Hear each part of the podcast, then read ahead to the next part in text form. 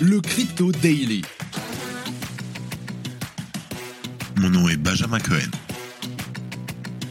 Et vous êtes bien sur le Crypto Daily.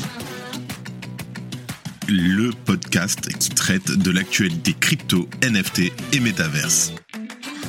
Dans vos oreilles, chaque jour, du lundi au vendredi.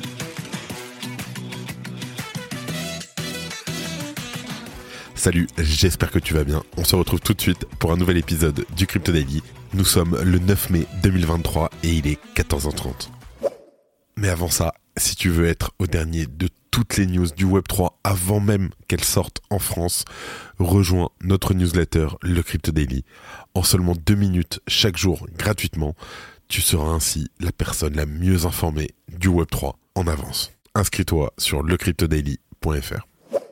Alors aujourd'hui, on parle de la branche américaine de l'exchange américain Bitrex qui vient d'annoncer son placement en faillite en raison de difficultés économiques. En deuxième news, les inscriptions BRC20 qui font usage du protocole Ordinals sur Bitcoin se sont arrachées ces dernières semaines et malgré la chute récente de leur cours, elles continuent de susciter l'intérêt des investisseurs. Elles ont en effet doublé depuis la semaine dernière, une grande première dans l'histoire de Bitcoin les jetons possèdent actuellement une valeur marchande combinée supérieure à 900 millions de dollars.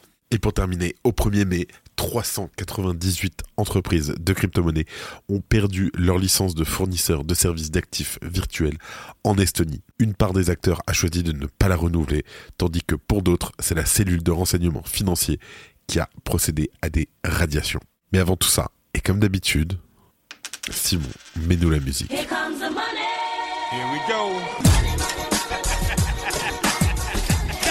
C'est une journée rouge, le week-end n'a pas été très beau d'ailleurs.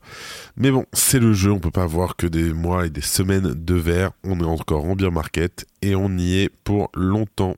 On a un market cap en baisse de 1% à 1,15 trilliard de dollars. Bitcoin qui a quasiment pas bougé à 27 800 dollars. Ethereum à 1850 dollars. Le BNB moins 1%. Le XRP moins 3% à 0,42 dollars. Le Cardano moins 1%. Le Dogecoin moins 3%. Le Polygon moins 4,4% à 0,89 dollars. Et le Solana qui reste à peine au-dessus de la barre des 20 dollars. Comme d'habitude, on passe aux news. Et on commence donc par la branche américaine de Bitrex qui déclare faillite. Je t'explique. C'est une nouvelle marquante pour l'industrie de la blockchain et des cryptos qui a été annoncée par l'exchange américain Bitrex, qui vient tout simplement de se déclarer en faillite. Présent sur le marché depuis 2014, Bitrex fait partie des exchanges historiques du secteur des cryptos. Pour preuve, au début de l'année 2018, Bitrex représentait près de 23% du marché américain et sa popularité avait largement diminué en s'effondrant à 1 de moins en 2021. En proie à des difficultés financières et réglementaires depuis plusieurs mois, l'exchange américain vient de prendre la décision qui ne devrait foncièrement pas surprendre ses utilisateurs. En effet, à la fin du mois de mars dernier, l'exchange avait déjà annoncé son retrait du marché américain en évoquant un environnement réglementaire et économique américain l'empêchant d'opérer de manière rentable. D'ailleurs, cette décision avait été également prise à la suite des accusations faites par la SEC à son encontre concernant la gestion d'une bourse non enregistrée.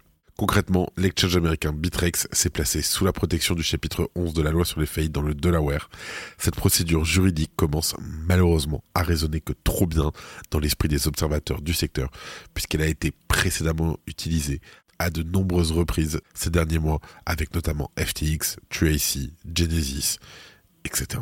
Je sais que beaucoup se posent la question et il est à noter que les entités Bitrex Malta et Bitrex Malta Holdings ont également demandé à être placées sous la protection de la loi sur les faillites. Selon les premiers documents partagés par la société, elles disposeraient d'un actif et d'un passif d'une valeur estimée respectivement entre 500 millions de dollars et de 1 milliard de dollars. De plus, elles posséderaient plus de 100 000 créanciers. Un porte-parole de Bitrex a expliqué la décision de déposer une demande de mise en faillite en vertu du chapitre 11, qui a été prise donc à la suite de l'annonce de la cessation des activités de Bitrex aux États-Unis. Et dès lors, il a souhaité rassurer les utilisateurs en expliquant que ceux n'ayant pas retiré leurs fonds de la plateforme avant la fin du mois d'avril verront leurs fonds rester en sécurité. Il précise que la principale priorité de l'exchange est de veiller à ce que ses clients soient remboursés. Pour l'heure, le porte-parole de Bitrex rajoute que le dépôt de bilan de la branche américaine de Bitrex n'aura aucun impact sur Bitrex global. Néanmoins, et il faut faire attention, une telle déclaration doit être prise avec des pincettes lorsque l'on sait le sort connu par FTX US, malgré les messages rassurants de SBF à son égard au début de la crise de FTX. C'est dommage pour Bitrex, c'est une page qui se tourne, mais c'est la vie. Je suis Benjamin Boutin-Spark. Et je suis Claudia Loma. Ensemble, nous produisons le podcast NFT Business. Le podcast dédié aux nouveaux business décentralisés, construits sur la blockchain, ceux qui développent les usages de demain. Nous abordons des sujets comme la finance décentralisée, la tokenisation, les NFT la blockchain, les cryptos et les nouveaux modèles d'investissement. Tous les sujets pour vous aider à comprendre l'écosystème Web3. Nos invités sont des bâtisseurs, ceux qui construisent les entreprises de demain. Nous sommes sur toutes les plateformes d'écoute. Merci et à la semaine prochaine. En deuxième news, on parle de ce qui est en train de se passer avec les frais sur Bitcoin ainsi que les ordinals. Je t'explique. Jusqu'à il y a 15 jours, les ordinals, ce sont les inscriptions d'images sur la blockchain Bitcoin qui suscitaient l'enthousiasme. Mais la tendance a évolué depuis la création d'un nouveau standard baptisé le BRC20, un petit clin d'œil à l'ERC20 d'Ethereum qui permet d'inscrire du texte avec le protocole ordinals. Du texte et donc des tokens. Tu me comprends selon le cofondateur de Glassnode, Raphaël Schultz-Kraft, qui partageait une analyse ces derniers jours, ces inscriptions sont désormais majoritaires sur le réseau.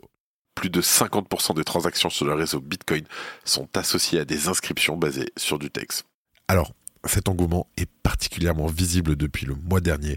Les inscriptions basées sur le texte ont explosé pour complètement écraser les autres types d'inscriptions. La révolution n'est donc plus basée sur des pseudo-NFT, mais bien sur des tokens d'un genre nouveau.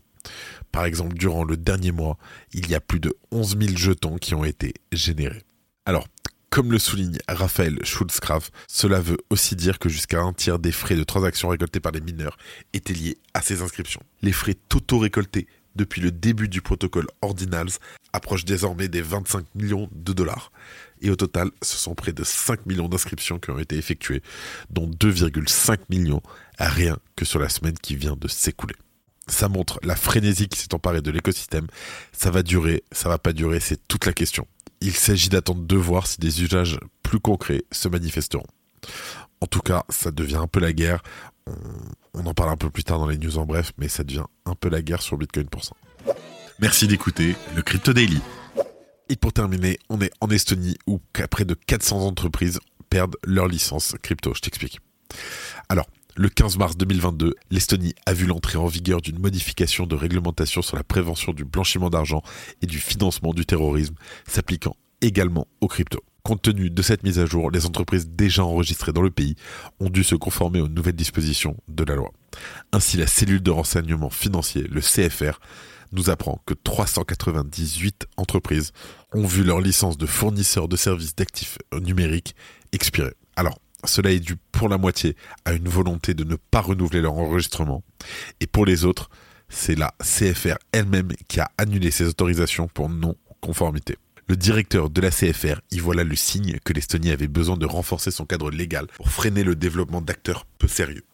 Au vu des documents déposés par les prestataires de services ayant perdu leur licence, nous pouvons affirmer que la réponse du législateur quant aux modifications de la loi et les activités de contrôle, tant avant qu'après les amendements, ont été pertinentes. Lors du renouvellement des autorisations, nous avons vu des situations qui surprendraient tous les superviseurs. Parmi les situations surprenantes évoquées par son directeur, la cellule du renseignement financier indique par exemple avoir eu affaire à des sociétés fournissant des documents mal traduits. En outre, certaines entreprises fournissaient des dossiers identiques.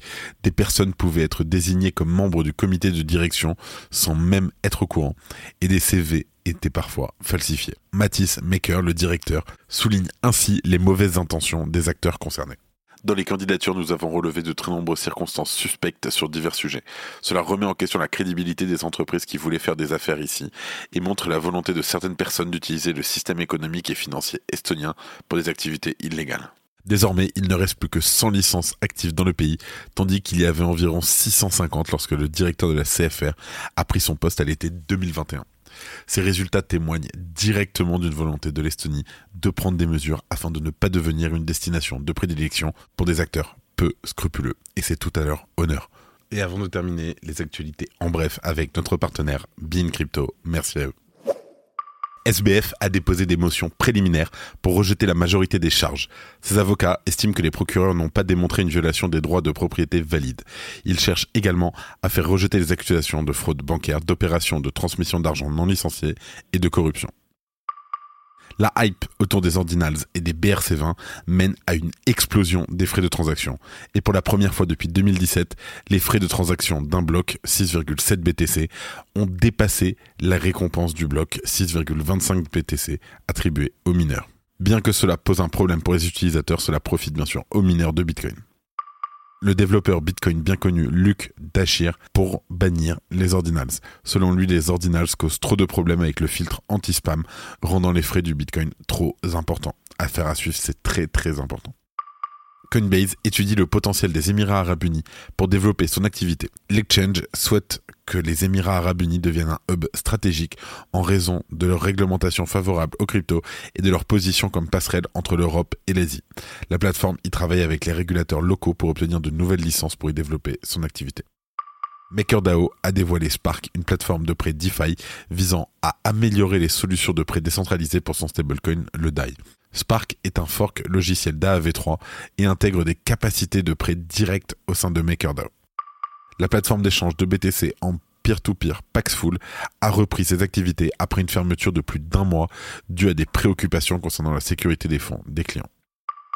La Banque du Canada a lancé une consultation publique jusqu'au 19 juin pour recueillir l'avis des citoyens sur les caractéristiques qu'ils souhaitent voir dans une éventuelle CBDC canadienne.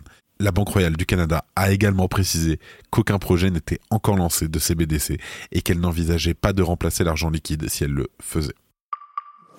Merci d'avoir écouté le Crypto Daily. Abonne-toi pour ne rien manquer de l'actualité crypto, NFT et métaverse. Et retrouve-nous sur Twitter et LinkedIn pour plus d'actualités exclusives.